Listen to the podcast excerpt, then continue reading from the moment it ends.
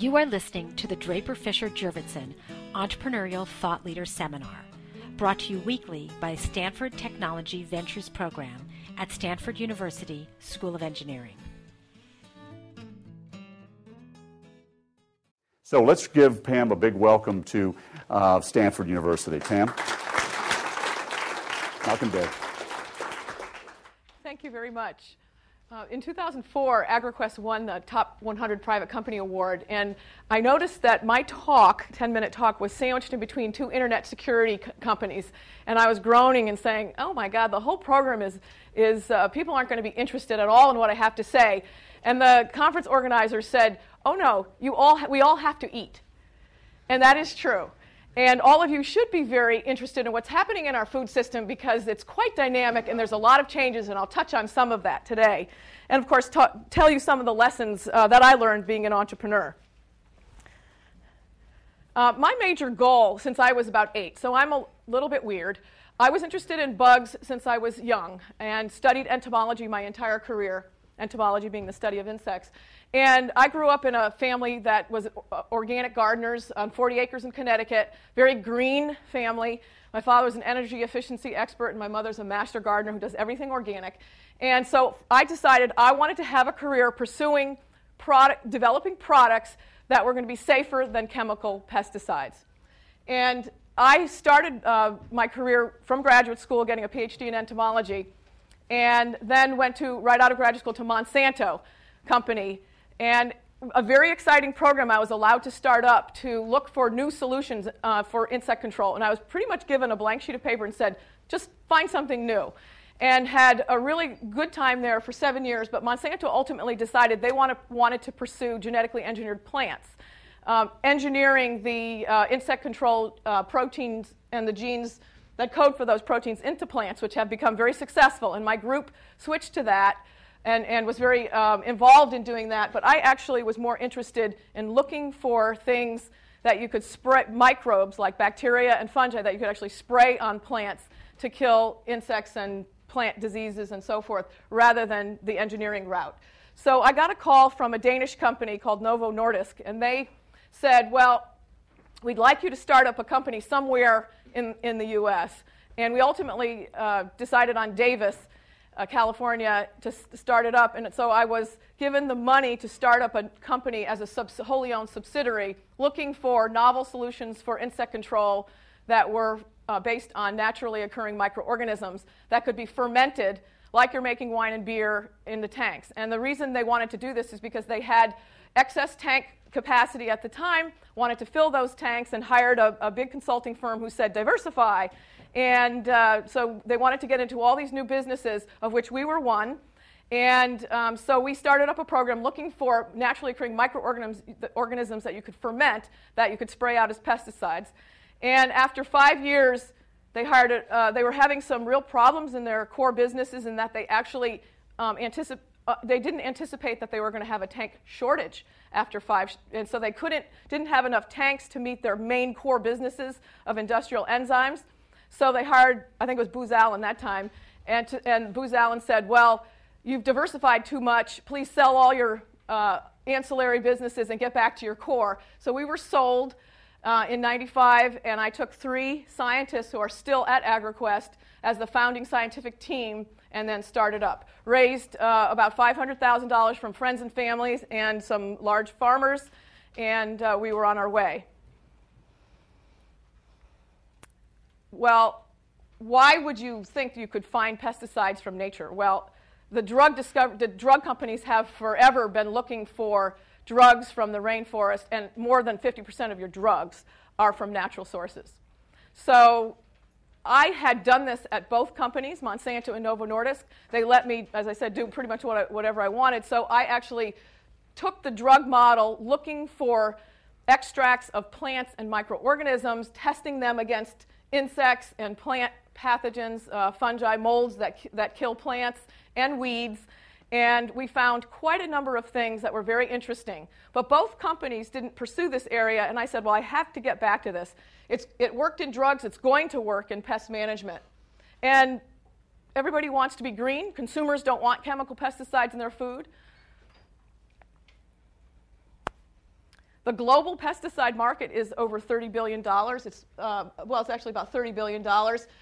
There's um, some perturbations. This is all weather based. This is where there was a drought in Europe. But overall, if you look at the market since 1999, it's not growing at all. And that's because uh, a number of chemical products are being phased out by various governments around the world. And if you notice, you can get food, it's now taken for granted, you can get uh, asparagus from Peru off season when it's not in season in California. You can get grapes from Chile. Because of the global movement of food, the, the uh, exporters do not want chemical pesticides on that food. It is regulated by law the level of chemicals that you can have at the time of harvest. Products like ours, you can spray right up to harvest, and there's no chemical residues. You can't do that with chemicals, so there's a real compelling reason um, to, to switch to, to products like ours. The global market for organic food is growing very fast. This is the US market. It's about uh, 14 billion and growing at 20% per year. Organic food has been in the media quite a bit. And, but what it is, is food that is produced without the use of synthetic chemicals or without the use of genetic engineering of crops.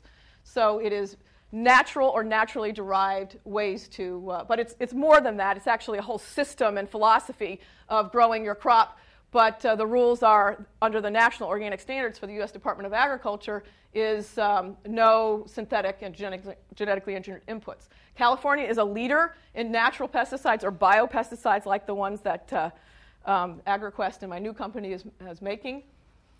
It's growing very fast as well. Organic food is becoming mainstream. Um, consumers perceive organic as healthier. And there is a growing body of scientific research that supports the health and environmental and taste benefits of organic food. Even research from Stanford has um, recently came out, made a big splash, and, and, and showed some of that. Um, purchases, they cross, uh, they're go, they're, it's no longer an elite uh, white uh, rich female who's buying organic food. It crosses all demographic and uh, ethnic groups um, and income groups. Whole Foods, uh, the big uh, um, organic food retailer, has stated they want to grow from 12, 4 to 12 billion by t- 2010. And then if you walk into a Safeway these days, you'll see their Big O brand for their organic private label line. All the other um, grocery stores st- uh, have their own private label line now, like Stop and Shop and so forth. Big global, uh, big U.S. food distributor, multi-billion dollar food distributor, has because they want to source Globally, they have now set up standards, and those uh, global suppliers have to meet those standards for sustainability and organic production. And Walmart is becoming the largest organic retailer. They've seen a high growth area and is now, uh, are now driving very fast into this, into this area as well, which has a lot of implications. Well, what is, what is this going to do to whole, a lot of growers in California are switching to um, growing organic, like Driscoll's, is the largest strawberry grower in, in uh, the U.S., controls probably 80% of the strawberries. They've stated they're going to get to 80% organic by, you know, by four years from now. That's because Whole, Food pay, Whole Foods pays them a lot more than traditional supermarkets to grow organic. But what if Walmart comes in and drives the price of, of uh, organic down? What is that going to do to Whole Foods? So there's a big debate uh, whether these are totally different customers and, and, and it's, and it's not going to matter and they're not going to mix. And so uh, Whole Foods will do just fine and the farmers selling to them to do, do just fine. But uh, we'll, we'll have to watch that one and see what happens. So the company that I founded in 1995, AgraQuest, discovers, develops, markets um, effective, environmentally friendly natural products. And I'll explain briefly how we do this. I don't, certainly don't have time to get in all the, the, the technical part of it. But the key word is effective. When I started AgraQuest, I did a market survey of growers and the distributors who sell to growers, and they told me that these products are snake oils. They don't work. Um, we're not going to buy them. And I said, well, what if you buy? What if there's a natural product that's effective? It's not a snake oil. So the whole idea is that there are products that can compete with chemical pesticides in every way: shelf life, um, ease of use, performance. And that's what AgraQuest has focused on, and we have proven that you can do that. Discover these natural things that can work as well as chemicals and provide value the same or better than chemicals. So, an overview of the company. I started it in 95. We're headquartered in Davis. I uh, bought a manufacturing plant in the year 2000. That's in Tlaxcala, Mexico. We have about 80 employees. Um, several products on the market. They're all patented. Uh, this is a proprietary business. Uh, we compete with Bayer and Syngenta, DuPont, Dow, uh, BASF, and, and they uh, are very big multi billion dollar companies that put a lot of money into developing new chemical pesticides. Raised uh, 60 million of, of capital. And uh, sales now, I left AgraQuest March 31st.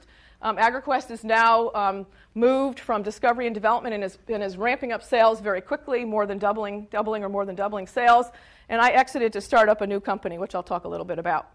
Just briefly, just like, just like drug discovery companies do, uh, penicillin from a mold, your antibiotics from microorganisms, we go out and collect compost, dead bugs, leaves, flowers, bring them back to the laboratory, and find the microorganisms that live there, and then understand the chemistry, the natural products, the compounds that are excreted like these by these microbes, optimize those um, in fermentation so that every batch in our plant in Mexico is producing a defined amount of this pesticidal compound in there.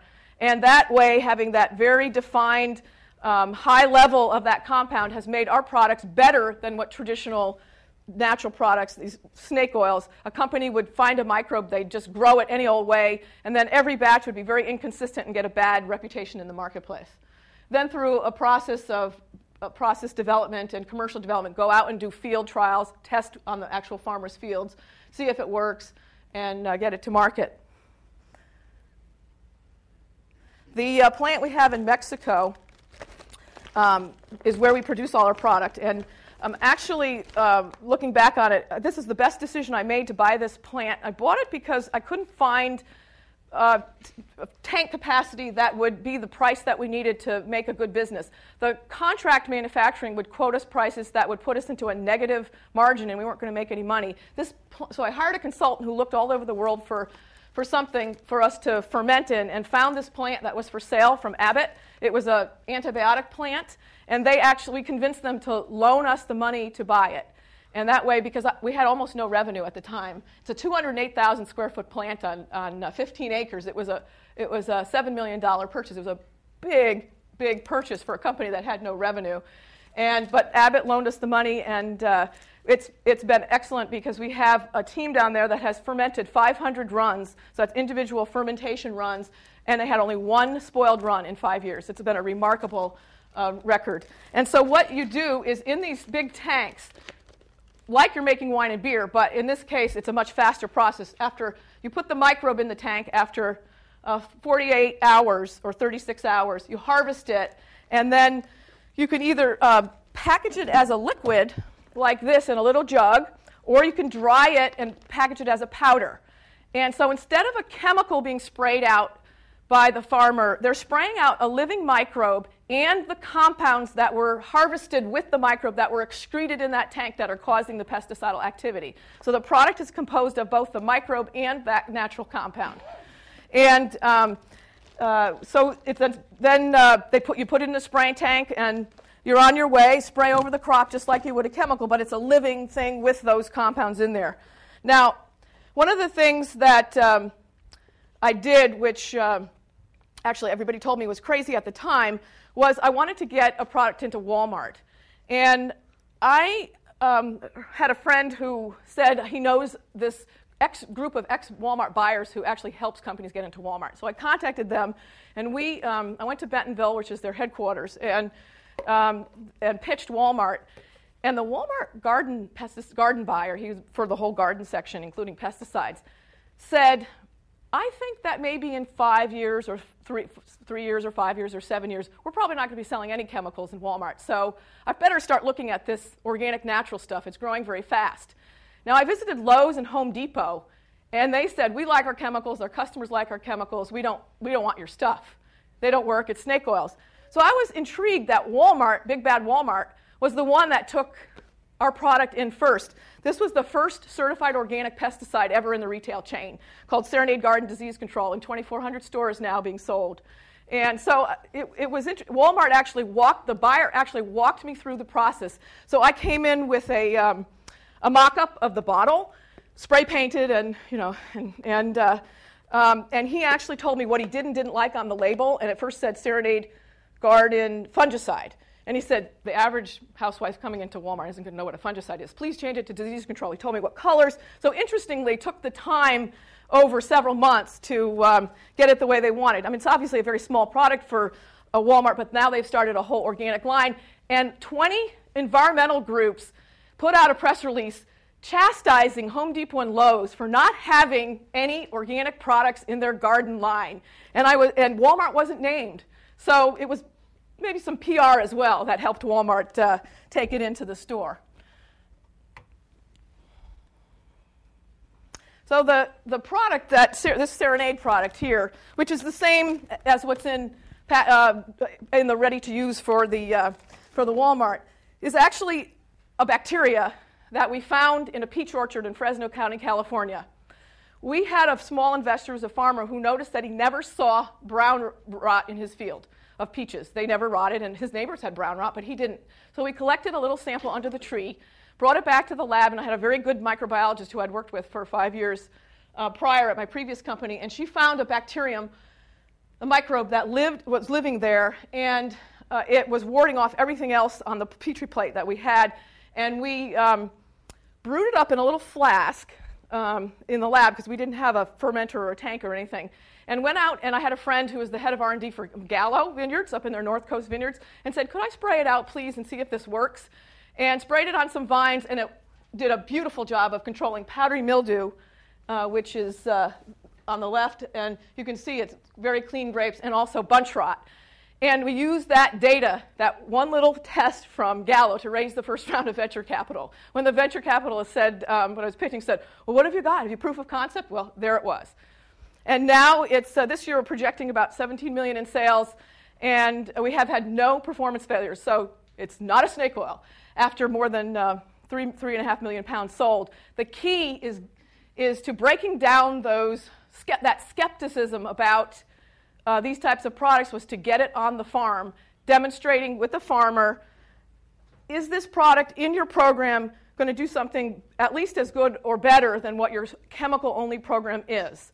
And there's a lot of gatekeepers who prevented us from getting on that farm. There's distributors who have pest control advisors who, no, you, we don't want to. We, we, don't want to get you on the farm. This stuff is snake oil. And there's also university, which really surprised me, was university researchers, the land grant institutions, who said, stand up at, at, grower meetings and say these things, these products don't work. All the efforts that we went in trying to build the the uh, the good uh, the good data and so forth would be ruined in one grower meeting. So I'll talk a little bit about how we overcame those barriers um, with those academics in a minute. But um, key was getting it on the farm and demonstrating, and it's true of any business, de- demo was really critical. It's now approved in many countries around the world, and that's adding a lot of countries. So we sell, we're the manufacturer, we sell to a distributor, a, United Agri Products or a Tenco's group, and they sell to the grower, but these gatekeepers were trying to keep us from getting to the grower. This was a really tough problem. It was also a really tough problem. It was a really difficult a problem for our salespeople. The salespeople I hired, these, these uh, distributors, they like people who've been in the business for 20, 30 years that they know. They're not going to they're not going to sell a company's product that they, it's just brand new, they don't know anybody. So we had to hire people from the Syngentas, BASFs of the world, and so forth. And it turns out that those, a lot of those people are used to taking one or a half a percent market share away from each other every year. They didn't know how to take a product, substitute our product for a chemical. It's a very different sale. And it required uh, uh, the salesperson to be a lot more aggressive. And uh, one of my distributors here said, You need to hire hungry dogs. Those people who can, who can make that sale and wrench that product, that chemical product, out of the grower's hands and put your product in there.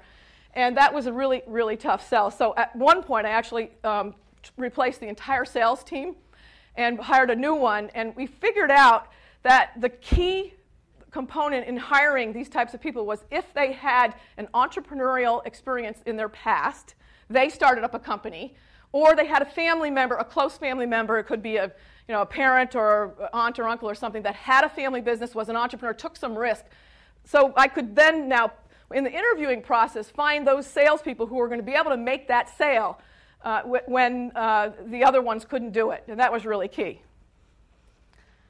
So, being an entrepreneur, especially in this business where you're changing the paradigm of how farmers produce their food with, with these products and substituting one product for another, the, what we found is that the academic scientists would test products um, in an artificial situation so that actually introduce insects or molds to the field on a, in a vi- very high level in a little test plot and then test my product side by side with the chemical. And it was totally artificial.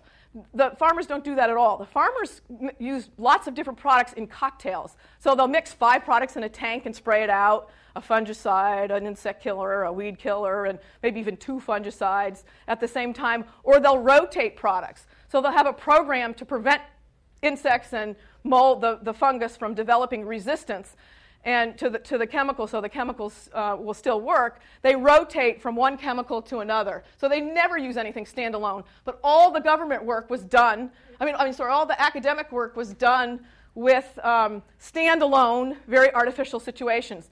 So I actually formed a group called the Biopesticide Industry Alliance. In the year 2000, I called all my colleagues in the industry and said, let's get a trade group together and start lobbying to change some of these things which we did, which is now a, a, a nonprofit with uh, an executive director and dues paying and has about 29 members. And we got the Environmental Protection Agency and the U.S. Department of Agriculture to fund a program. They always say that if you want um, someone to, you want someone in the university, at least in our land grant university, to, to do something, you, you, they go where the money is. So, so they, they seeded and put out a lot of grants. And as part of the grant proposal, the, the, the grant proposal, they had to, if they sent in a, a, grant proposal, that a grant application that had them stand alone side by side, immediately rejected. The whole idea was that they would get money for doing on farm research where it would integrate these types of bioproducts just like the farmer was doing in a more practical way. That completely changed the attitude of these types of uh, university professors, um, extension specialists, they call them, when they saw that they started getting really good data. On the farm, they saw these products were getting, uh, when you integrated one of these bioproducts in, the farm was getting higher yield, at, at, least, at least as good control, and even often a better quality. One of the farmers I met in Mexico when I was uh, down there talking to customers said he saw that when you break this chemical cycle, it's like a plant's on steroids all the time. And so it's chemical, chemical, chemical, chemical, and then eventually the health of the plant poops out. But if you have this break with a biological product in there, it, it can give it a little break and the plant health increases. And time and time again, we, the growers tell us that there's uh, um, a higher yield and higher quality when they uh, incorporate our products in. When I started AgraQuest, the EPA, Environmental Protection Agency, approves our products, told me it would take 12 months to get my product approved. So I put that in the business plan you know, raise money and all the investors are waiting for the products to be approved in 12 months. The first product, Serenade, took 28 months. The second product took 48 months. This, this is a disaster to a business but that you have to get revenue, and the whole industry was on its knees because of these unpredictable timelines. What we found out was that the EPA, which is still true, is very, very susceptible to political influences, changes of administration, changes the timelines, and so it was impossible to predict. And how can you have a business with a business plan where you never know when your product's going to be approved? This was, this was a disaster. And so um, we got our Biopesticide Industry Alliance together. We teamed up with the big companies, Bayer, BASF, et cetera, and we actually went to Congress and got a law passed to change it. That's the only way we, that's the only way we felt we could do it. And uh, in 2004, we passed the Pesticide Registration Improvement Act. Now it takes 18 months for a new uh, natural pesticide to get to the market on a food crop and 12 months for like turf or flowers, non food crop. So now, starting up my new company, I have a business plan that says I know that in 18 months for a food crop, I'm going to get my product approved. A huge difference if you're an entrepreneur trying to do something like this. I already mentioned the, um, the, uh, the barrier, um, the, the salespeople. I had to swap out a lot of salespeople and the solution was to hire those hungry dogs who were innovators and could take high risks that had an entrepreneurial experience in their background. When I, when I uh, started AgraQuest and predicted the, the adoption, I had predicted a much steeper adoption curve than is here. So the farmers will, tr- they'll never try it, full, it'll never be full adoption the first year. And this is true of any technology. Um, that in the first year, you've got your early innovators, early adopters, few, you know, will try it on about 20 acres. Then you've got growers the next year, that same grower will try it on a few more acres, 300. And what we had figured was the third year would be full adoption. This is a, the real curve of serenade adoption in fresh market tomatoes in, Calif- in Florida, which is our largest market actually. And right now, it's, it's, it's about 40, 45% of all the sales. And um, it, so it took a much longer, it was this sort of flat 25% growth here, and then a big ramp up in year five. And so when I'm starting my new business, I said, well, what can I do to make this curve a lot steeper and get a much faster adoption curve and revenue ramp much, much faster? And I decided that I would focus on much on unmet market needs. AgraQuest products are very good, but they're in a highly competitive environment where it's a substitution. You have to, again, wrench the farm, you have to wrench that, that product, that chemical out from the farmer and substitute yours. I was, gonna, I was looking for markets in the new company, completely unmet needs where there's very little competition. All right, there.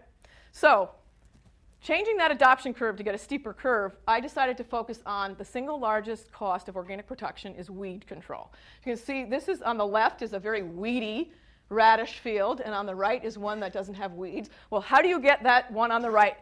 You hand hoe. It is absolutely archaic. And so you have to hire laborers to hoe strawberries or any of your high value vegetables, all of your fruits and vegetables here, here in California. And it costs strawberry growers $2,000 an acre, grape growers about $600 an acre, acre to do this. Sometimes you can go through the rows with tractors and cultivate out the weeds, but that's only in crops that are suitable like that, like corn or soybeans or so forth. So if you add up the cost to US organic growers alone, and it's much bigger worldwide, it's a half a billion dollar that they're spending on this absolutely archaic way. They can't use Roundup. They can't use sprays that you can spray over it. So, organ- so never mind Walmart. How is Walmart going to source all of their organic?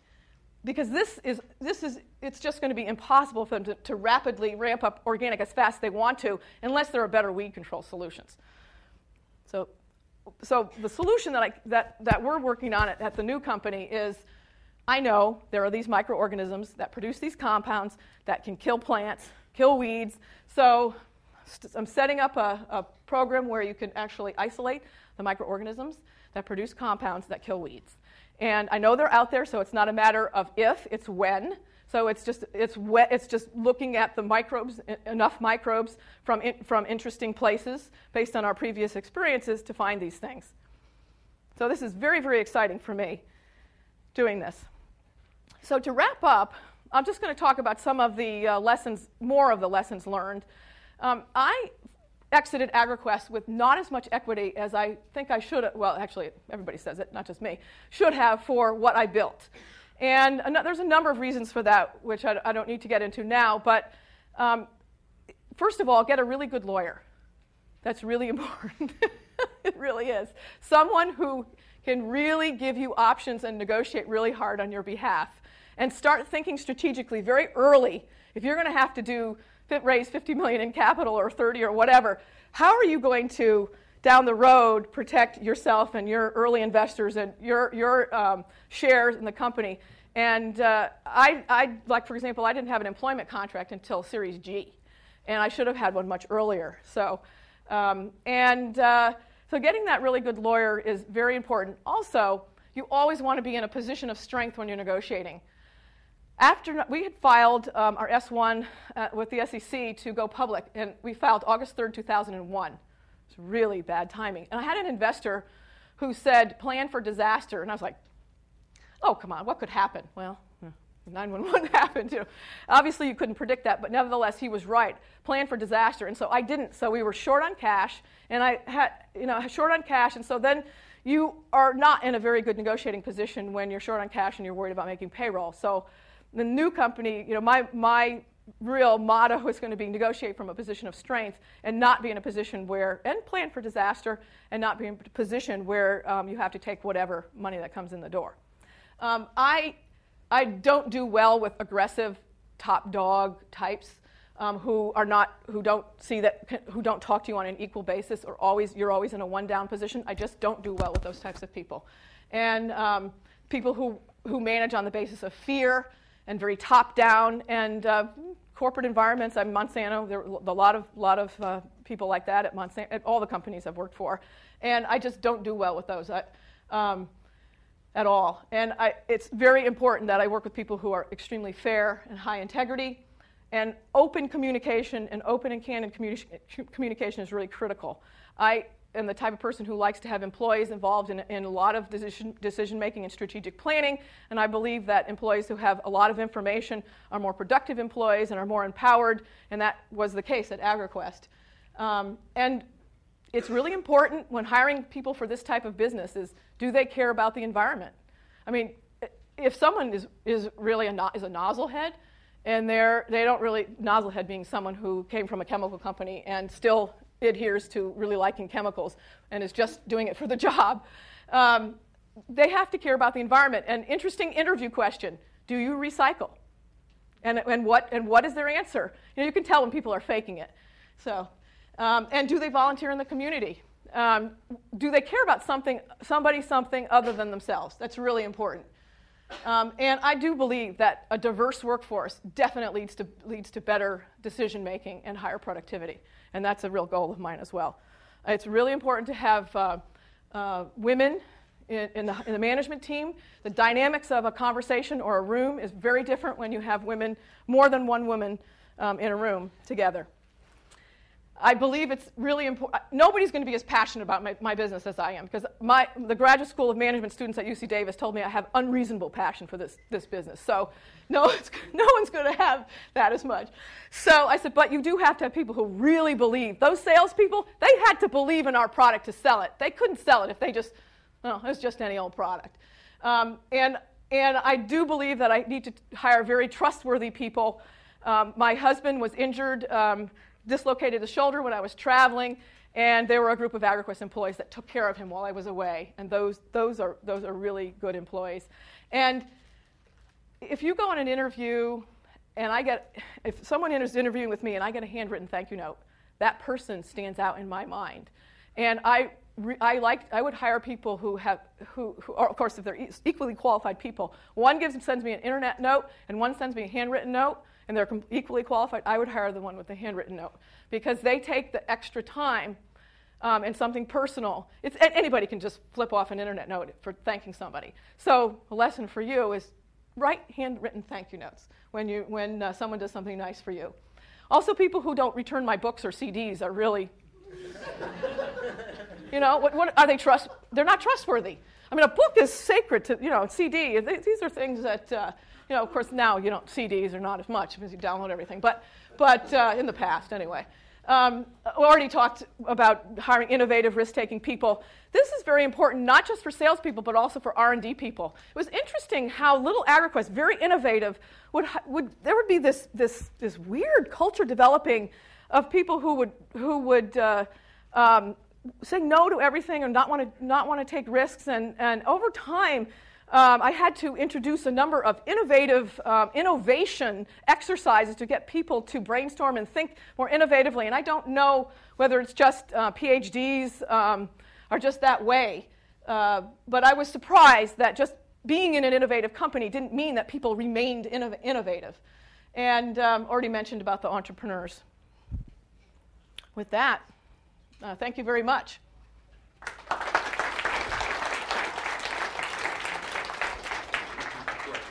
Okay, repeat the question. Yeah. Is a question? Um, how did you, you said that you had to uh, shift around your entire sales team mm-hmm. and you had to go look for a different type of people. I'm wondering, did you have a strategy for targeting that those kinds of people, or did you just interview as many people and screen them?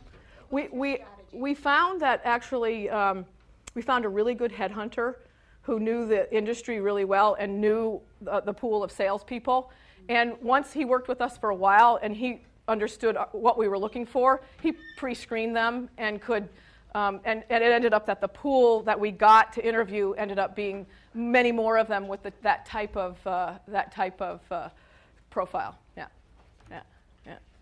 Oh, repeat the question. Yes. Okay. Okay. Yes. yeah. I'm sure there's more questions. I didn't stump you all. Okay, I have a question on a comment that you made about five minutes ago on the valuation, your frustrations of what uh, you ended up with on the equity Mhm. side of the company. Mhm. Um, I, I've actually talked with venture capitalists who said that right now the state of the art is that you could expect to come in as a non-founding CEO to own five percent of the company, and the five vice presidents next in line to own one percent. And the going rate right now is because there's not really much IPO activity, it's more M and A.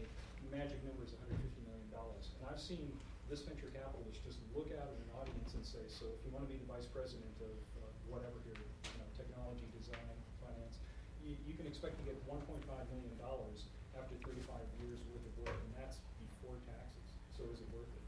Um, your thoughts on what you think is fair and equitable? And I've always personally thought that your first startup, you're really doing to make other people wealthy, not yourself, because they're, they're, when you're an unknown quantity, it's just not clear whether you have the skill set to follow through and, and accomplish what you say you're going to. Yes, the question is about um, how much equity. I made the comment I didn't think I ended up with enough equity, and how much equity uh, should someone end up uh, at the CEO and VP's VP levels. And um, the first one, first uh, venture is more for making other people wealthy than yourself. I would actually, because you're an unproven entity, I would actually agree that with that. Um, certainly the second one, um, it'll be quite different. But I and, and and to be honest, I didn't go. Obviously, didn't do this for the money, and so it was always the putting the company first. And um, and I I maybe was surprised at, um, at at the end of the day, it wouldn't it wouldn't be um, what I actually ended up, but how new people coming in were compensated relative to what I have. So it's more a relative thing that uh, uh, I, I, was, I, was, I was maybe looking at in terms of fairness.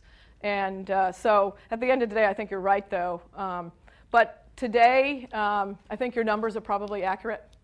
Yeah, are pretty accurate about what, what our company, what their, the VCs in our company are looking at. Yeah, yeah. The the one percent for VPs and uh, uh, you said five percent for. A non-founding Uh, yeah, yeah, yeah. I think that's that's pretty accurate. Yeah, yeah. That's a question.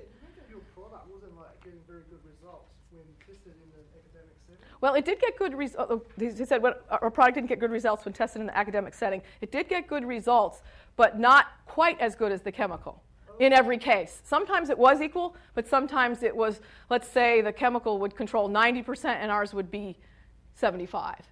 Okay? Okay. Yeah, yeah. And do you have any idea why that was the case? And like why, like when you actually tested on site, it actually worked much better? Like what is the difference between Yes, there was a number of factors, and we actually did some tests to try to figure this out. Why um, it w- didn't work as well in the academic hands as ours. Um, and it can be very complicated technically. The academic scientists would use a backpack sprayer by hand, and the farmers use a tractor driven spray rig with different nozzle types and different agitation. And um, what we found is that if a technician in an academic uh, lab is, um, could mix up our product in the morning and not get to it until later that afternoon and not agitate it, and the chemistry that's in there needs the agitation. And so, uh, just the different kinds of spraying nozzles and spray rigs would make a huge difference.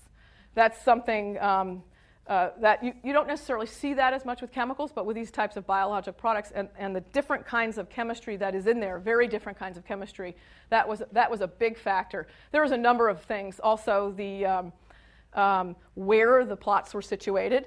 Um, often, the, the demo trials for the chemical pesticides would be done in the same location year after year after year.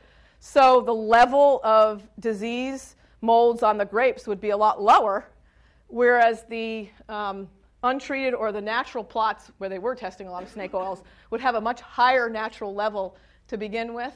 And so, um, so the, the different populations would change the outcome. So, there were a number of factors. Yeah. So, the, it, the design of the of the plots was, real, was really critical, which again led to the, the government actually funding a redesign of these types of uh, tests. Yeah. this question.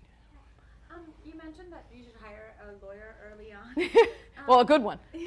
I had a really, I had. So, um, yeah. How early would you hire one? And uh, are there better ways to approach? Because I mean, lawyers are expensive, and when you're trying to, you know, bootstrap through um, before you even have funding, um, it's kind of hard. Do you have any advice? Well, um, how early, how ear- yeah, the question is how early should you hire a lawyer and what do you do about funding um, since you're bootstrapping early on? Uh, for my new company, I, the, one of the first things I'm doing is interviewing lawyers, attorneys. Um, I, I, I really think it was, it's one of the, the earliest things, and yet they're very expensive, that's true.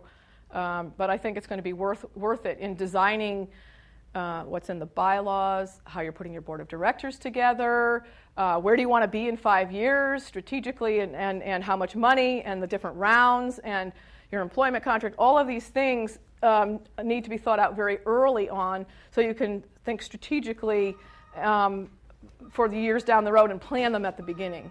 So before Yeah. you even go to a VC or fund. Yeah, yeah, yeah, yeah.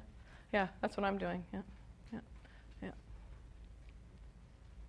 Yeah, question in the back. Have you found much of a demand for the products that you're offering overseas, and do you have sort of a strategy for um, selling them internationally? Yes, we're Serenade is actually this. Oh yes, yes. Sorry. Thank you, Tom. Thank you. Um, do we have a yes? Do, are our products popular overseas, and do we have a strategy for selling internationally? This product is registered, um, or a version of it is registered in about 17, 18 countries right now, and our international business is growing very quickly. And um, it's what we found is that where, where there's export markets, there's a very high demand because, as I mentioned earlier, you can't spray right before harvest with a chemical because then you're at risk, the exporter will be at risk of having chemicals at a higher level than is allowed by law.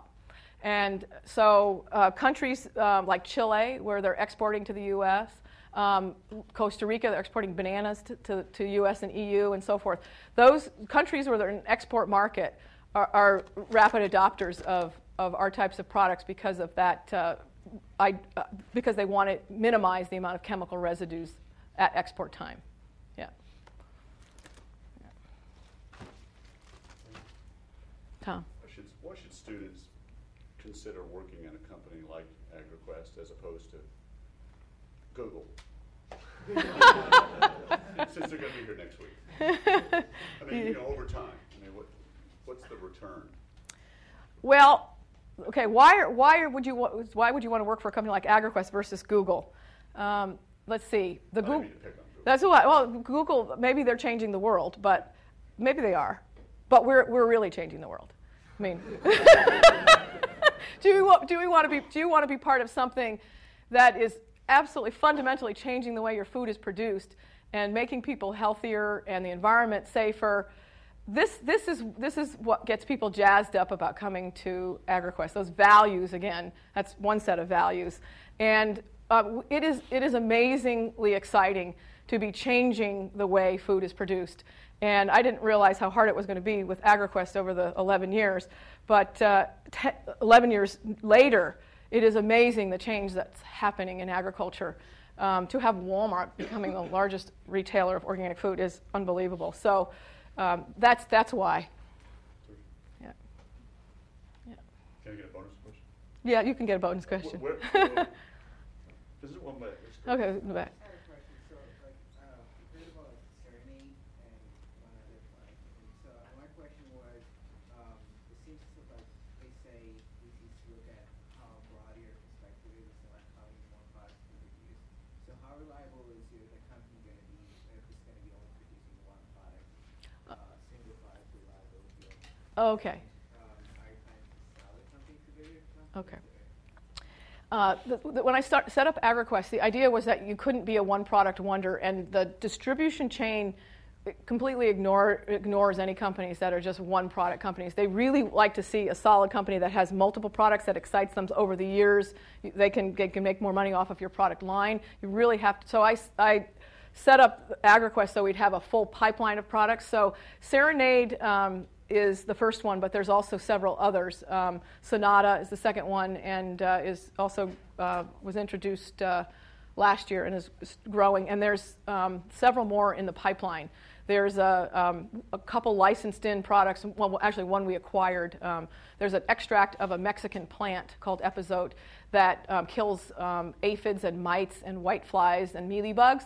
And this little Canadian company, uh, entrepreneur, and a couple other people uh, took this product, this extract of a plant, and turned it into a product, and it's, it's waiting approval at the EPA. So that'll be on the market uh, next year. And uh, then we licensed in another one that um, is uh, a fungus found uh, by Dr. Gary Strobel at Montana State University that was found on a bark of, of a cinnamon tree. And it actually is a fungus that produces gases, and you can put it in, a, in the soil and fumigate the ground as an alternative for a very toxic chemical methyl bromide that's being repla- replaced. So AgraQuest has um, a full line of products, and that was the idea. Now, is the company going to be sold? obviously the investors have to get their money out, and uh, um, the IPO market, NASDAQ, is, is just not really open for a company like AgraQuest. However, there have been five or so ag um, type companies that have gone public on the London alternative market called the AIM, as well as the Toronto Stock Exchange, and also one on the Euronext uh, in, in uh, Europe. And these companies are companies that have no revenue, very little revenue, and I don't even, you know, they're, they're, they're, they're at even an earlier stage than AgraQuest, yet have gotten amazing valuations in their off public offerings.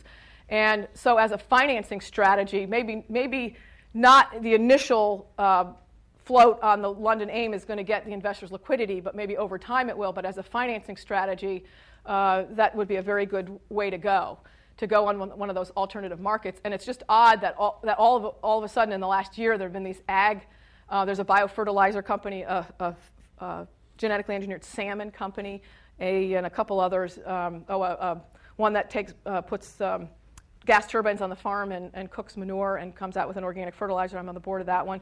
Uh, just amazing uh, ability to raise money in, all, more, in an alternate way. So the idea, the lesson here is that you know, be creative and find find ways to uh, to, to solve your um, your funding needs. And AgraQuest definitely could get sold to a big company. There's plenty of people out there um, who would be willing, to, who would want to take on this product line, definitely. Another question? Yeah, why did you decide to pursue the weed project with AgraQuest, and why did you uh, leave the company to start um, why, why are we not doing the weed project at AgraQuest, and why did I leave? Um, AgraQuest has so many products in development that um, it's a resource issue and um, so has moved from discovery and longer term discovery to development and commercialization. So licensing products that are in much later stage to get revenue um, earlier and to ramp up the products that they already have. And when you're a small company, resource limited, you can't do everything. And um, so the, the, the, core competency of the company is shifting more to development and commercialization rather than discovery and development. And um, after 11 years at a company, I actually probably outlasted most founders. Most founders don't stay with a company, um, a venture backed company, as long as I did, at least. Um, there, well, there's, there's a few examples, but for the most part. And um, uh, the, the, investors that we brought in wanted to, pretty much wanted a transition to um, a new management. So, um, and the company, so my role was, was changing and um, it wasn't as it wasn't as entrepreneurial as I would have liked. So it wasn't as innovative and entrepreneurial with a company that's shifting to um, uh, the stage that it is. And uh, I wanted to. Um, so my role was not um, what really excited me anymore. The role that was cha- that I was being given as the company changed. So. Yeah. Thank you, Pam.